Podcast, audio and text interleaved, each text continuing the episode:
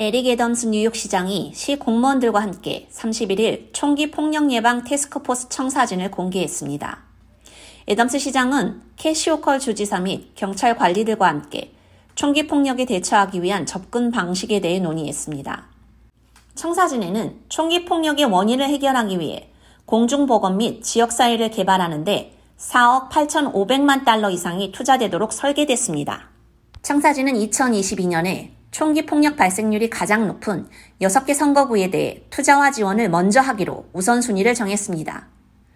테스크포스는 수개월간의 커뮤니티 참여를 기반으로 조기 개입, 주택, 내비게이션 및 혜택, 지역사회 활력, 고용 및 기업가 정신, 트라우마 정보 치료, 지역사회 및 경찰 관계 등 7가지 전략으로 세분화했습니다.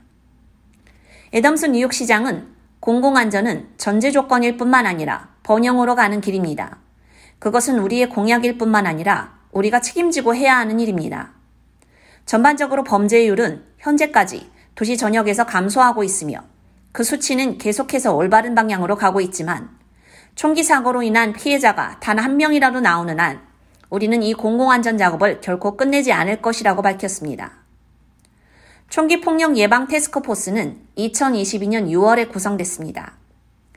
시나 라이트 제1 부시장과 주식회사 맨업의 설립자인 AT 미첼이 공동의장을 맡고 있습니다.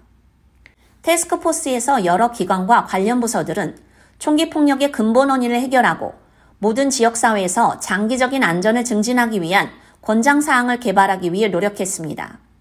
이러한 노력의 일환으로 태스크포스는 뉴욕 경찰을 비롯한 20개 시 기관을 대표하는 50명 이상의 태스크포스 구성원뿐만 아니라 2023년 봄 동안 커뮤니티 회의 및 청소년 타운홀을 통해 약 1,500명의 커뮤니티 주민들을 참여시켰습니다.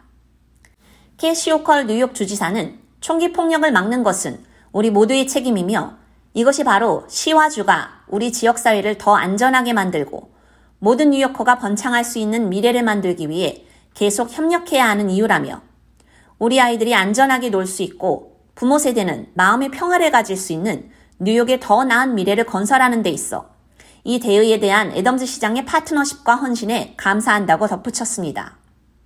K-Radio 유지연입니다.